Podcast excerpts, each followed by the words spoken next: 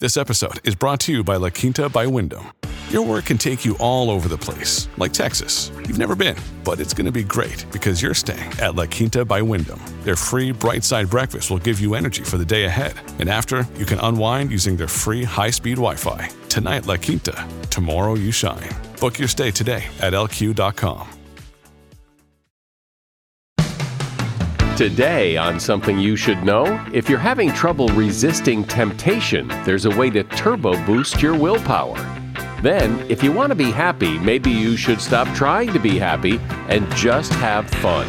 Once you orchestrate a life where you're having fun deliberately, then happiness is an amazing byproduct.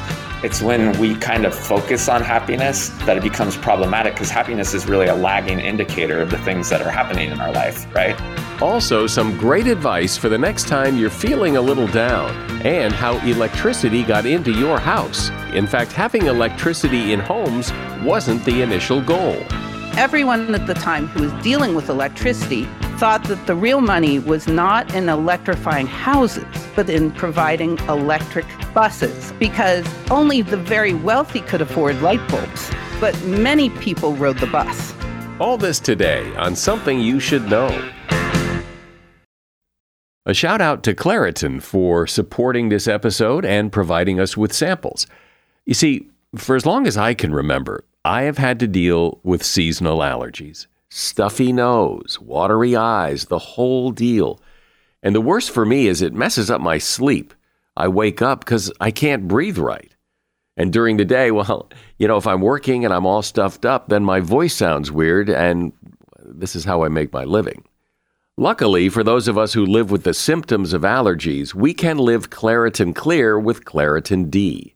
I use it, and if you struggle with allergies, you should too.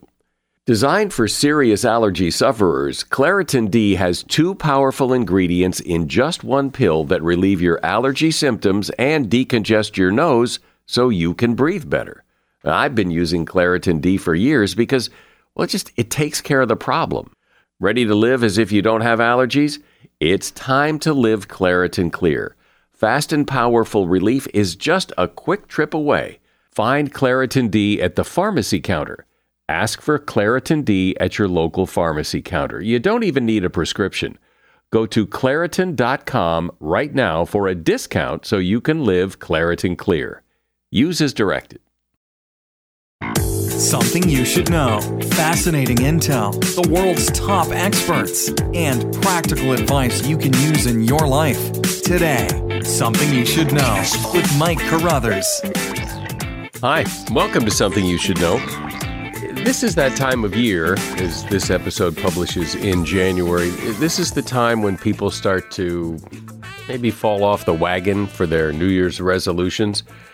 And wouldn't it be great if you had like a willpower button that you could press when you were trying to resist temptation? Well, according to a study, we actually do have a willpower button. So before you reach for that donut that you swore you wouldn't eat in 2023 or buy those shoes that you know you don't really need, make a fist. Just make a fist. Make it tight and hold it until it's really uncomfortable. That secret willpower is actually in the discomfort. And you don't have to make a fist exactly. You can flex any muscle and it will work.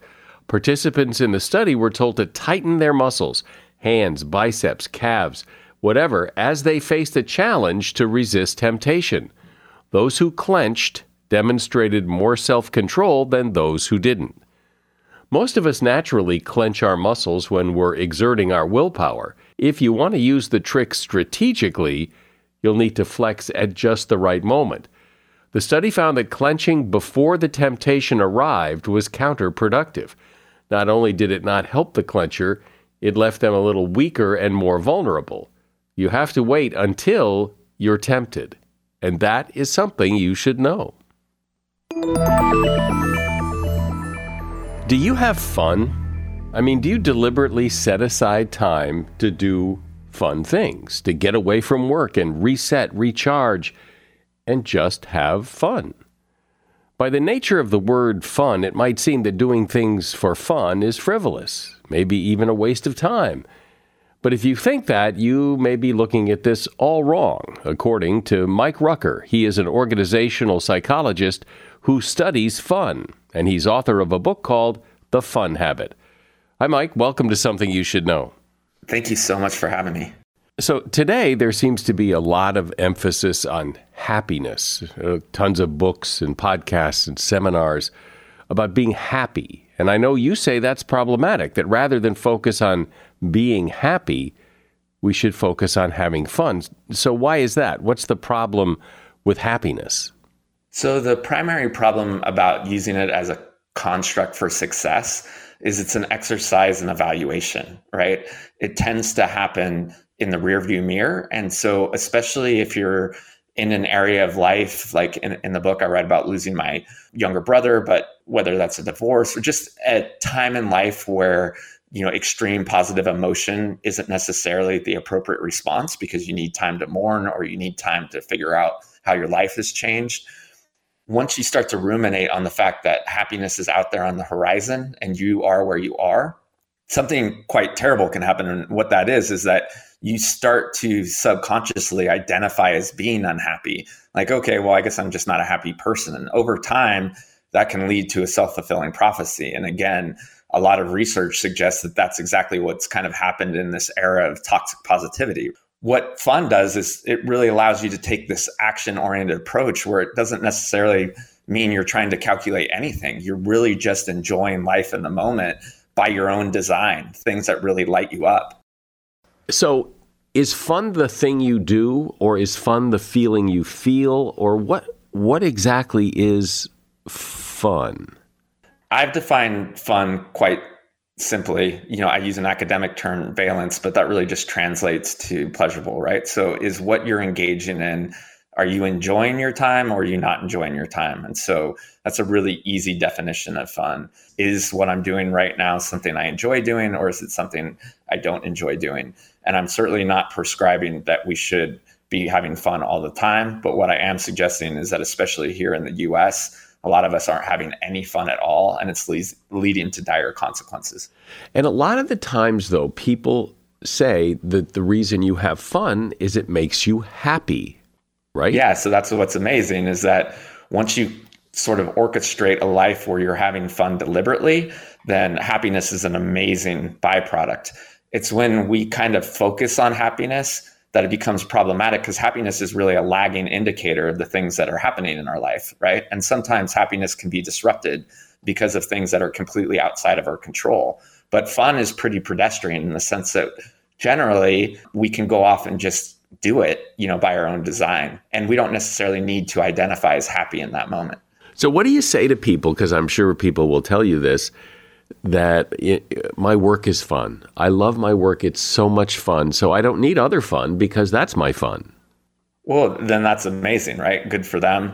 I would still suggest that um, when you look at time-based studies, that folks that don't have a transition ritual into leisure, even if you know their work is so fun that they don't need a lot of leisure, will ultimately find over time that one, they are burning themselves out, but that two, when you don't index kind of a tapestry of different interesting things in your life, you know, when you get into older age, those things that you've habituated kind of get stored in your memory as one event it's this concept called index time, right? You'll look back at that and go, okay, I guess my life was just work.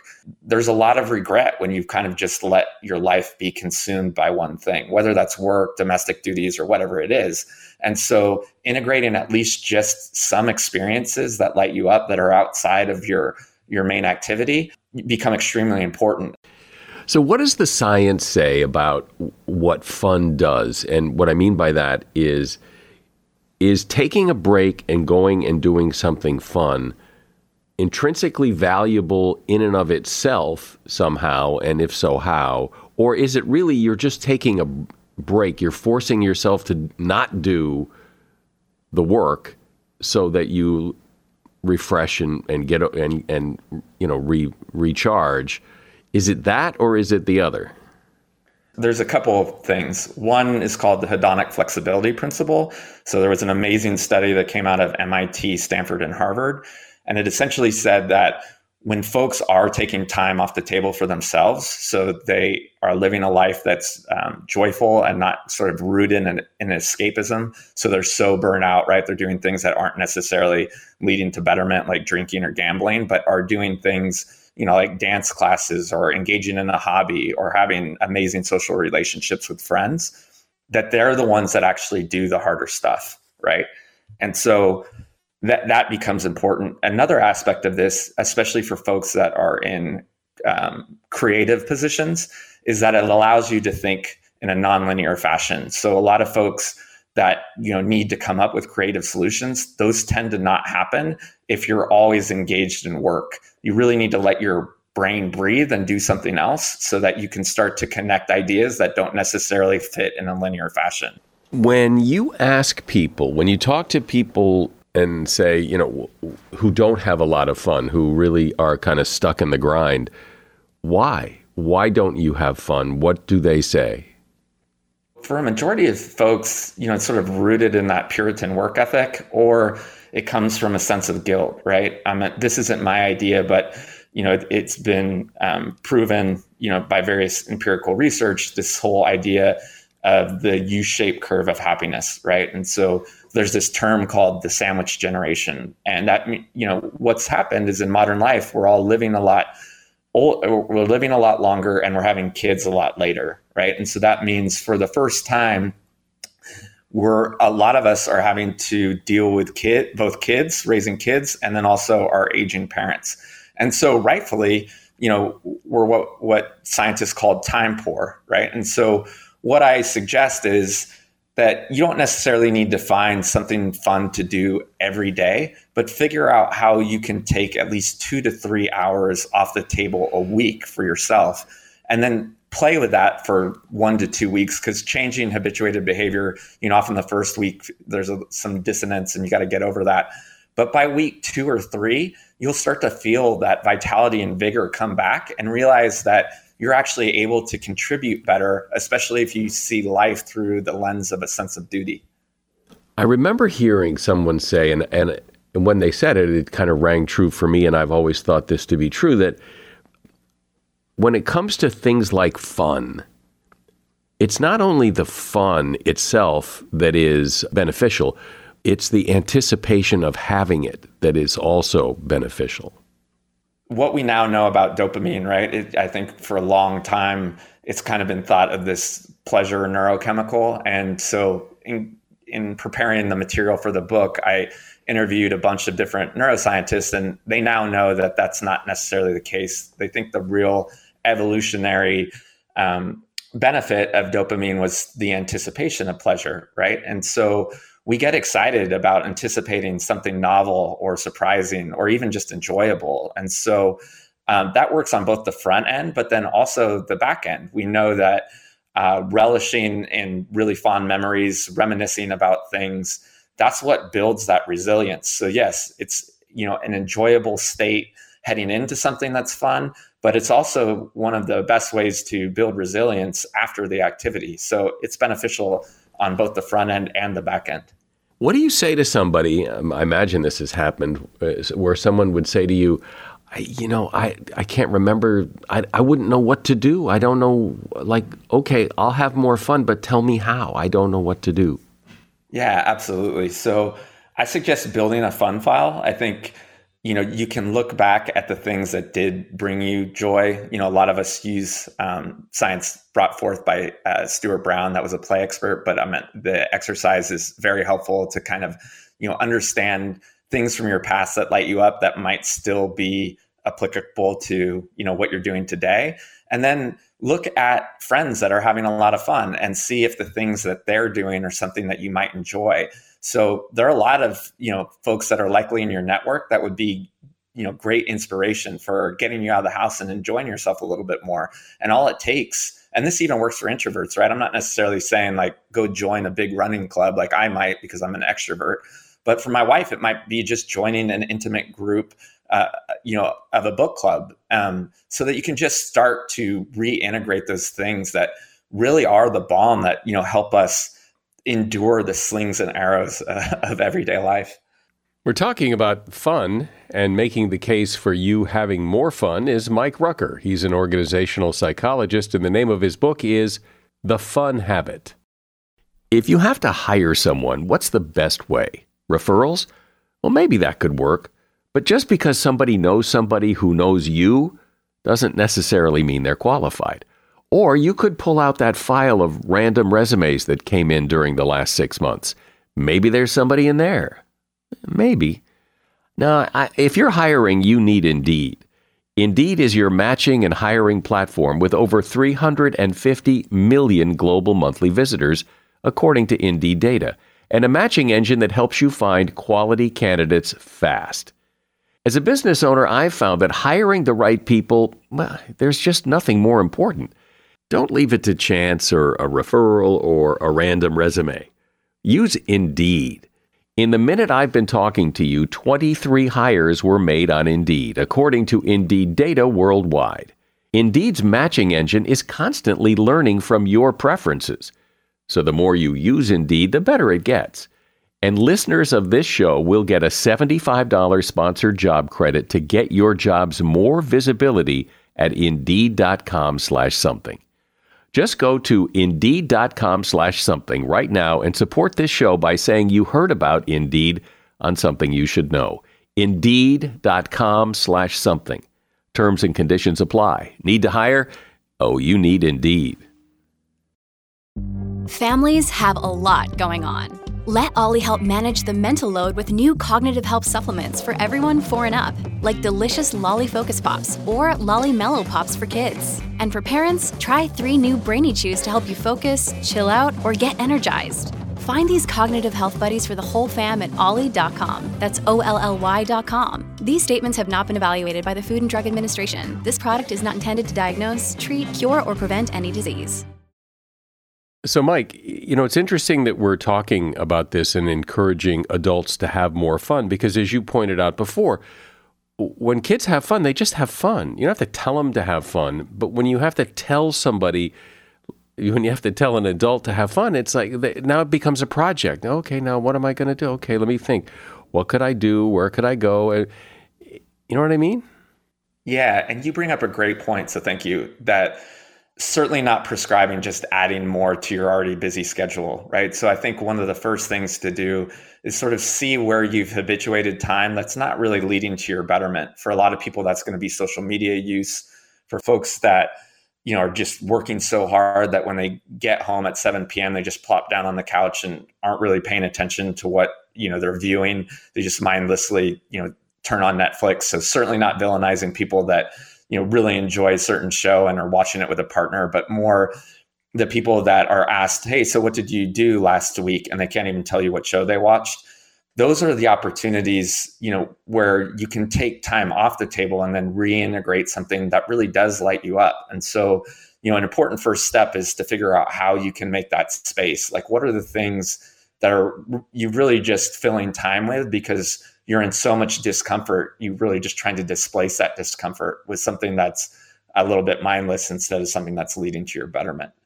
Yeah, well, I guess that's a big part of it. Is, is I imagine a lot of people say, "Well, I'd have more fun, but I just don't have time. I, am too busy." Too yeah, busy. that's exactly right. Like a common example that I think is, is helpful is you know you see a busy parent on uh, a park bench just watching their child and mindlessly kind of scrolling their phone. So for them, that's really just another extension of work, right? I'm here because I have to, because I'm a parent and I need to watch this child. And simply just remember something that might be interesting for you. Like, you know, maybe it's building a craft, maybe it's, you know, painting. Um, for me, it's uh, going, I love water slides. So I, my son and I just went there. So instead of just taking my son on a play date, I actually do something that I enjoy as well and so that's a great example of switching out an hour that really kind of felt like work. And now I'm having fun with my son. Um, and again, it doesn't need to be sort of this Western ideal of an extremely extroverted, high arousal activity, right? It could be something as simple as you know going to see a play, introducing your child to Shakespeare, or whatever it is. Um, but there are a lot of opportunities where you're already doing something where if you augment it in sort of a joyful fashion, you can add fun to your life and not necessarily go, okay, well, where am I going to find the time to do this? When you talk about incorporating f- fun into your life, if you haven't been having a lot of fun, like I, I, know it's hard to put a number on it, but people always wonder, like, well, so how much is enough? How much fun do I need to have to to be benefiting from my fun? Yeah, so I don't like prescribing a number because, to your point, you know, especially that's where happiness has become problematic because you know you try to hit some some bar, right? The the research that I cite in the book comes from Cassie Holmes out of UCLA, and so when most people critically look at their schedule, even if they're extremely busy, and so obviously um, working housewives, you know, as a generality, tend to have the least amount of time. But even those folks, if you look at their schedule critically, can find two hours and then someone you know uh, in, in the single population it tends to be five. So there's a spectrum of two to five hours that we that most of us should be able to claim agency autonomy over and really incorporate again you know leisure activities that bring us joy. If that seems like too much again just try two or three a week and see how that makes you feel. So that's where i start because two to three is generally you know really easily accessible even to someone that's working you know a, job that requires 60 to 70 hours a week. Again, there's 168 hours in a week. And so even if you're working 80, you know, and then sleeping uh, 56, there's still a lot of time on the table to go enjoy yourself. And so if you're not, you need to ask why, right? Yeah, well, that's a good question because that's a lot of unaccounted for hours. But, you know, I guess it's there's laundry to do and grocery shopping and you know uh, people can fill it up. They do it all the time with stuff. Yeah and so i mean it's a trope right? But you know what we prioritize happens.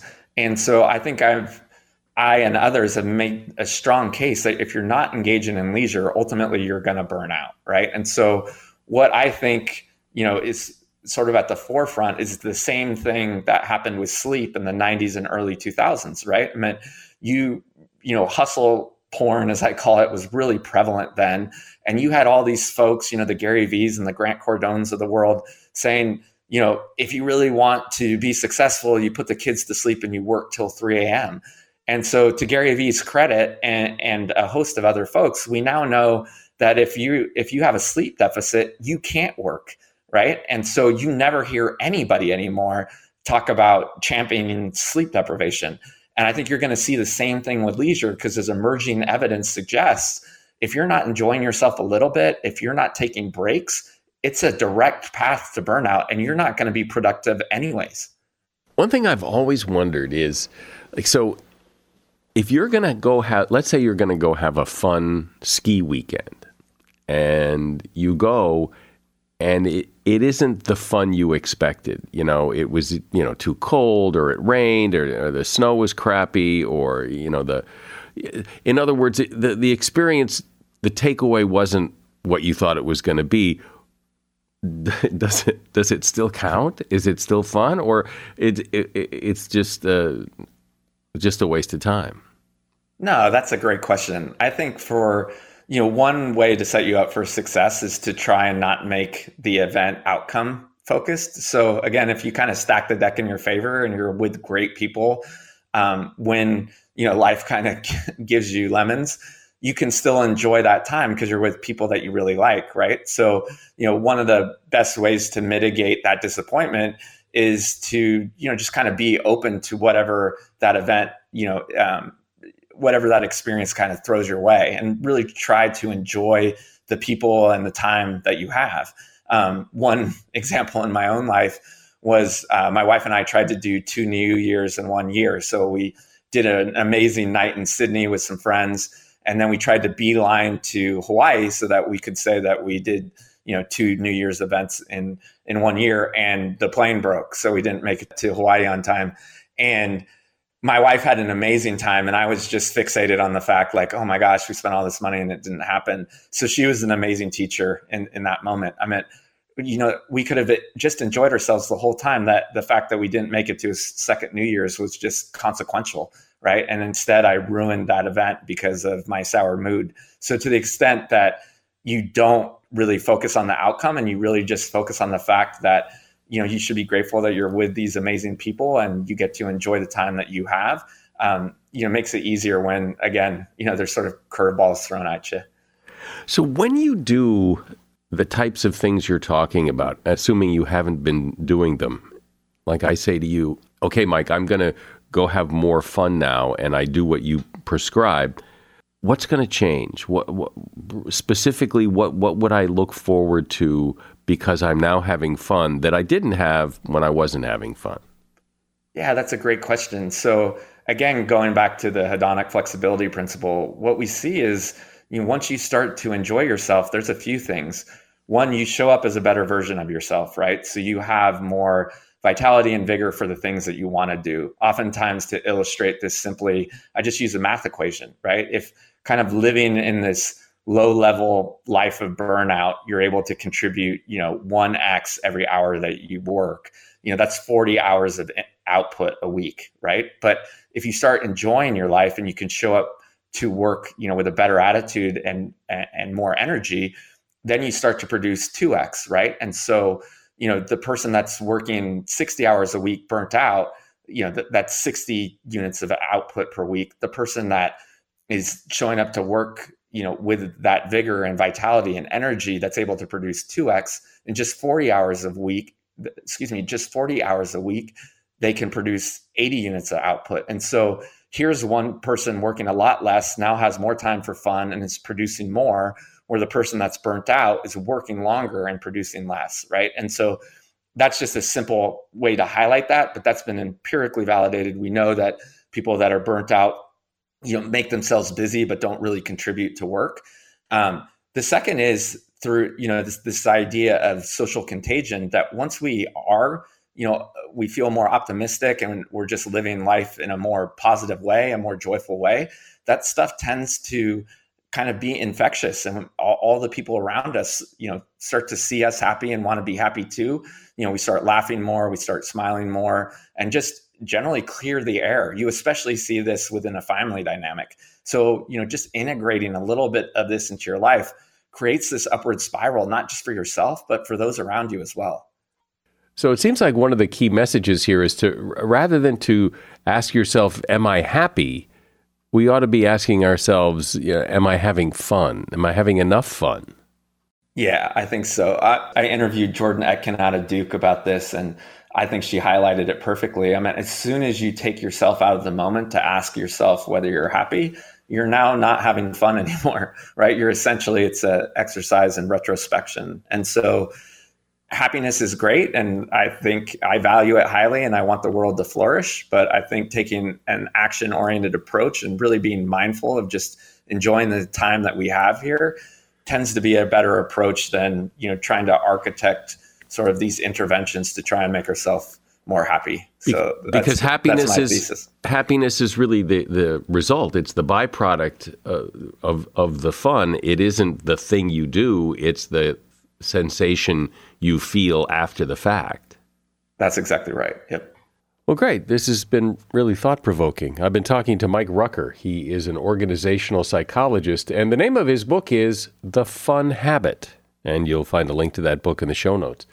Thanks, Mike. It's been uh, fun. Thanks, Mike. It's been a true pleasure. Thanks so much for having me.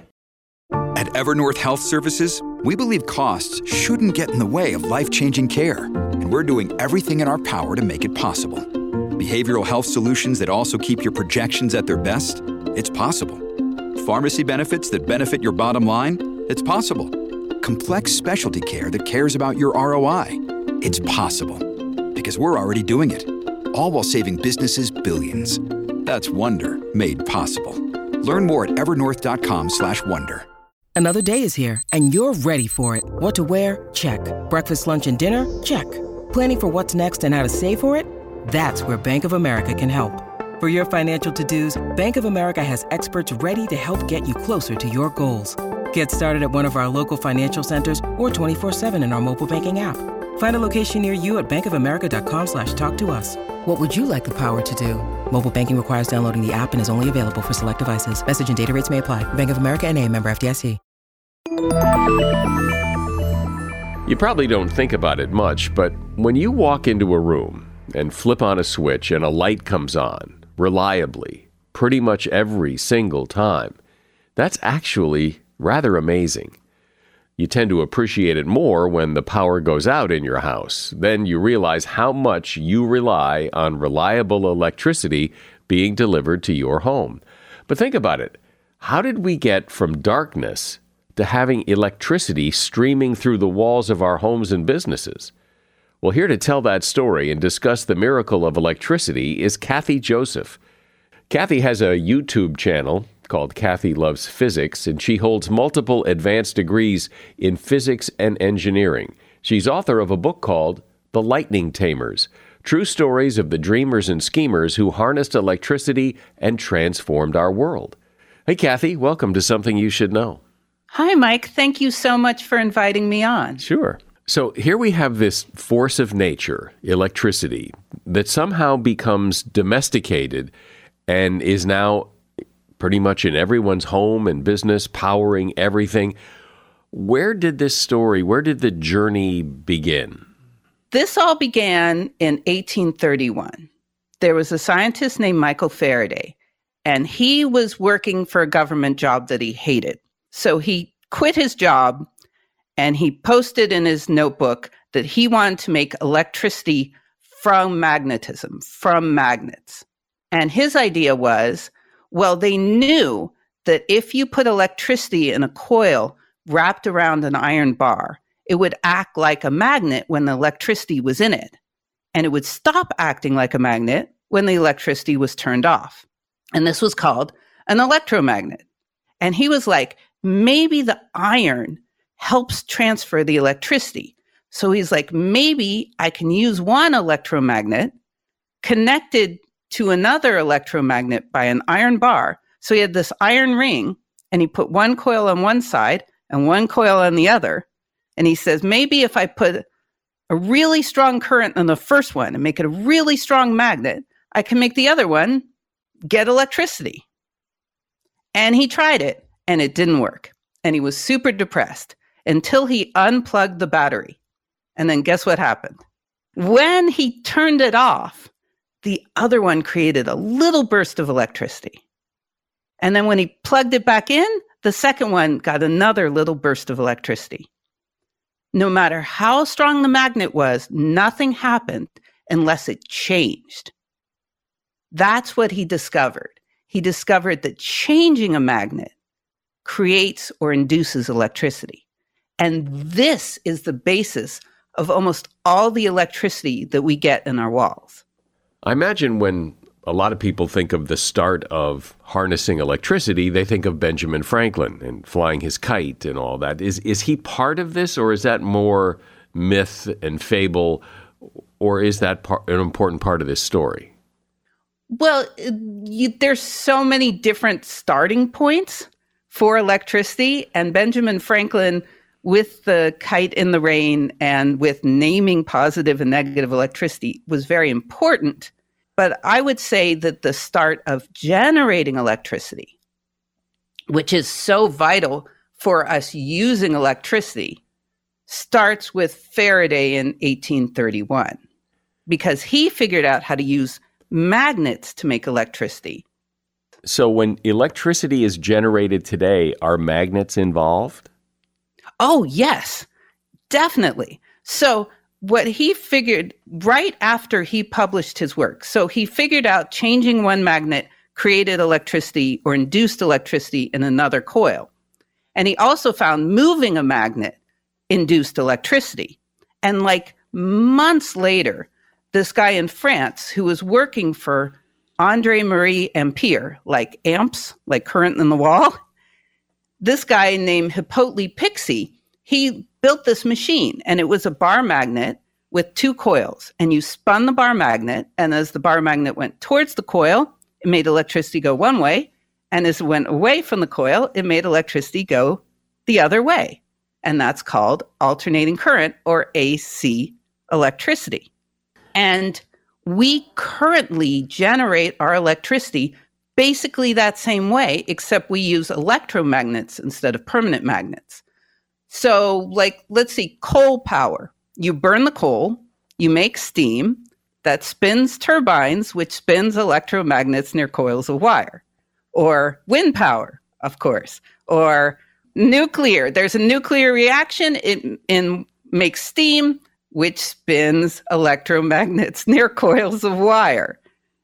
All of them, except for solar, use this basic principle. You spin electromagnets near coils of wire, and that induces the electricity. So at that time, when, when they're figuring out how to create, how to generate electricity, was there an understanding that if we get this, you know, this will power lights, this will power things, this will create a lot of power to do things, or was there a big learning curve involved? There was a major learning curve. The problem was that they didn't have particularly good motors and they didn't have good light sources. So not only were the generators not very efficient, but also they didn't have good uses for them. And so Faraday made his discovery in 1831. Hippolyte Pixii made the first generator where you spun something and the magnets moved towards and away from the coils of wire. And it wasn't until the 1850s, that was 20 years later, 1860s, even 1870s, before they started to figure out how to use electromagnets instead of permanent magnets. And then at the same time, in the 1860s and 70s, they started working on different kinds of light bulbs and light sources. And so it took until the 1880s before people like Edison said, I think I have a good idea. We're going to use this kind of generator and we're going to have light bulbs that are, aren't very bright, but a whole bunch of them. That was actually Edison's discovery. It wasn't the light bulb. It was the idea that we, he could make a whole bunch of light bulbs, not super, super bright, and put them in homes, and that it would come from a centralized location. So people are always arguing who invented the light bulb, but there was an electric light created by Isaac Newton's assistant in 1609. Like these things were old, they just weren't industry ready until the 1880s. And even then, it was only very wealthy people would have it. Edison wasn't big on alternating current, he liked direct current. That is correct. That is because when Edison heard about it, the most powerful generators out there were DC generators. And also, at the time when he first started, there was no advantage to AC electricity at the time. It was only after he got everything started that someone else said, Oh, there's a trick with these two coils of wire, something called a transformer, where we can take alternating current, make it really high voltage and low current, and make it go long distances without losing power, and then use another transformer to make it safe again. And Edison was like, uh uh-uh. uh I have this whole system set up. I don't want to change everything. I don't think that's safe anyway. Forget it. And then he starts, you know, doing some very unpleasant things to promote his idea that AC was unsafe.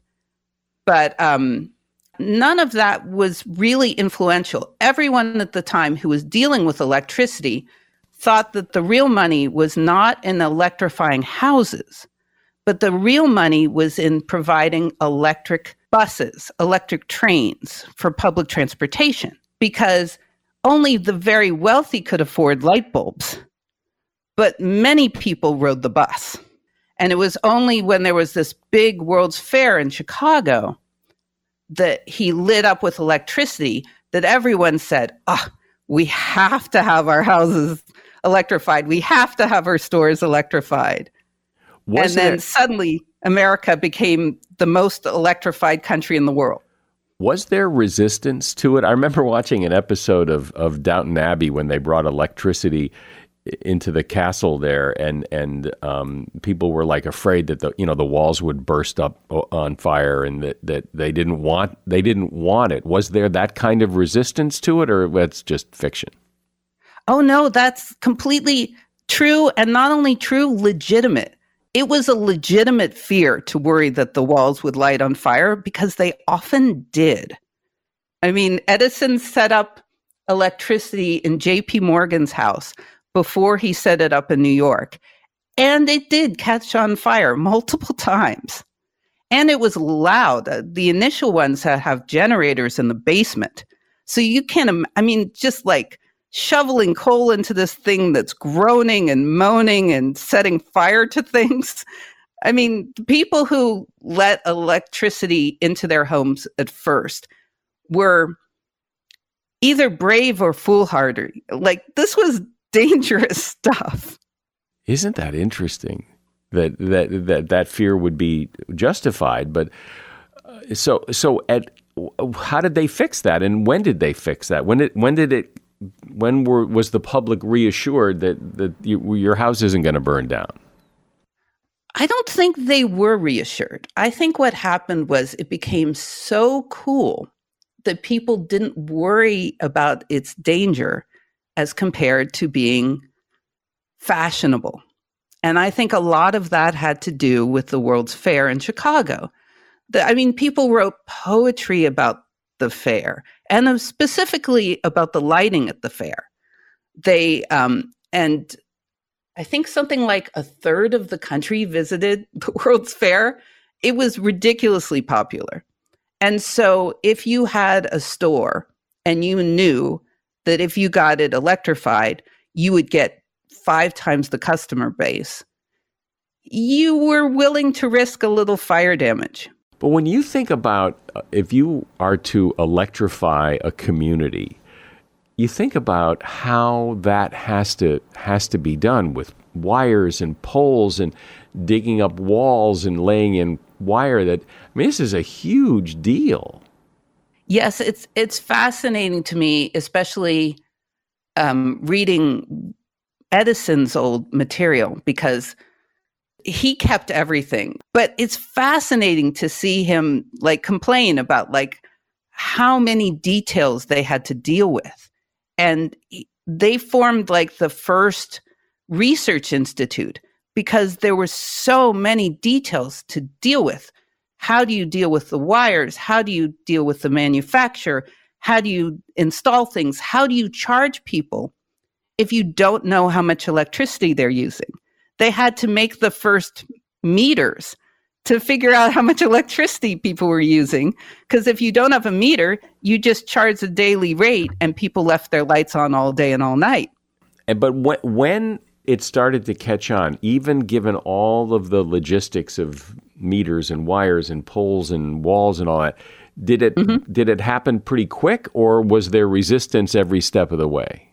I still contend that after that big fair in Chicago, that just sort of that sort of flipped the switch, if you pardon the pun, and suddenly Americans from every city were trying to build as many skyscrapers as they could to compete with Chicago, and then they need to electrify them. And they every new business or every old business wanted electricity. And after that, we had just so many light bulbs that when um, they invented a light bulb in Europe that could deal with higher voltages, in Europe, they could just replace the old light bulbs because they didn't have that many in America, they had way too many light bulbs to replace them. So you mean that when these more powerful and brighter light bulbs came along, that there were just too many of the lower, dimmer light bulbs in existence, and the system would have to be completely reconfigured to handle these new light bulbs. So, so it was never reconfigured. If you've ever noticed, you go to Europe, you have like 220, 240 volts and in the United States, you have like 110, 120. That's because we had so, we were so advanced that we couldn't make a change to the next advancement. As I recall, one of the big problems with getting electricity to people's homes is getting it there, that it, you, you mm-hmm. lose a lot from here to there. Yes, that's true. So, and what was that? What is that problem, and how was it solved, or, or has it ever been solved? Well, it's never been completely solved. Edison's solution was to just put coal plants everywhere. Um, and that's not great for multiple reasons. One, you can't get electricity to the countryside. And two, you got coal plants in the middle of all your big cities. Um, but the the solution to that has been to do transfer electricity at, like I said, high voltages, which is dangerous, but allows you to transform it long distances without losing a ton of power. So that you can usually they say they step up the voltage to transform it and then to transmit it. And then they step down the voltage once they get near a home or near a city. So that's mostly been our solution so far. We just keep on going to higher and higher voltages for the long distances to the power plants that we try to keep far away from us. And then once they're near us, we transform them down so that they're safe to deal with or safer to deal with. One of the things that really struck me was that there was a movie, I think in like 2012 or something, uh, Lincoln, and it was Daniel Day Lewis played Abraham Lincoln, and they they tried to make it really realistic as to what it was like inside the White House when there was no electricity, and it was amazingly dark, and you know at nighttime there was just candles and and it, it, it's hard to imagine living that way before the electric light. What's amazing to me is how many scientists became sort of philosophers about electricity. Now that we have electricity, people can work for 20 hours a day and only need four hours of sleep. And won't that be wonderful? I'm like, no, that sounds horrible. But they thought they could tell they were transforming their world.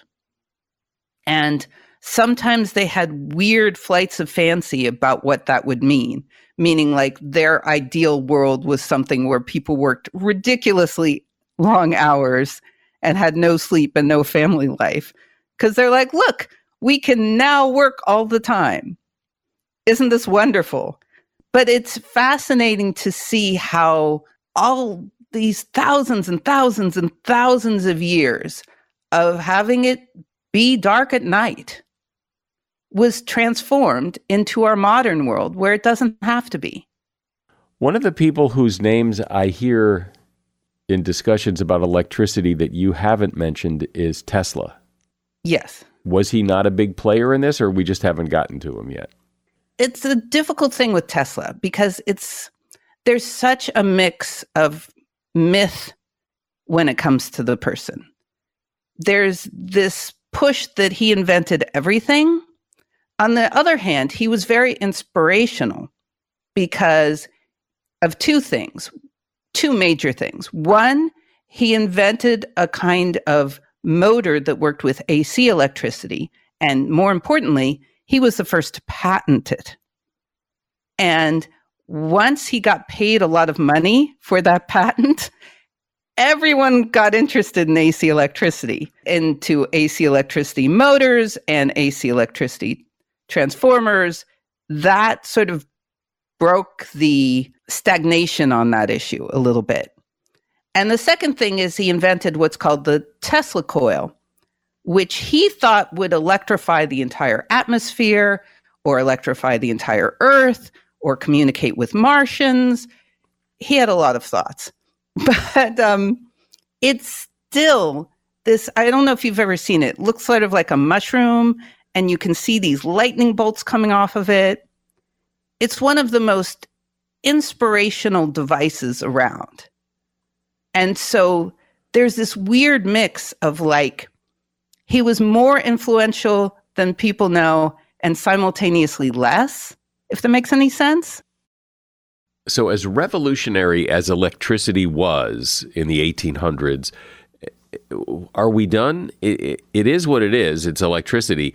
Is there anything new going on, or electricity is electricity? I would never say we're done. I don't think science is ever done. There's a lot of interesting work now with actually going back to DC electricity. See, in the 1800s, you couldn't transform DC electricity very easily to high voltage to make it transform long distances. But now you can. So there is a big interest in going back to the old DC, but using our electronics to transform it. Well, as I said in the beginning, you don't really realize how important and how much you rely on electricity until the power goes out. And then you realize you can't do anything. And it's really interesting to hear the stories of how we got to where we are with electricity. I've been speaking with Kathy Joseph. She has a, a, YouTube channel called Kathy Loves Physics, and she is author of a book called The Lightning Tamers True Stories of the Dreamers and Schemers Who Harnessed Electricity and Transformed Our World. And there's a link to that book at Amazon in the show notes. Thanks, Kathy. Thanks, Mike. That was so much fun. You know, people who get down and depressed have a tendency to do two things. This is according to Dr. Jeffrey Rossman, who wrote a book called The Mind Body Solution. The two things people do is they dwell on the past and they worry about the future. So, if you find yourself feeling down and doing one or both of those things, try a little mindfulness. That just means being present in the here and now. So instead of going for a walk and worrying about things, go for a walk and enjoy the walk.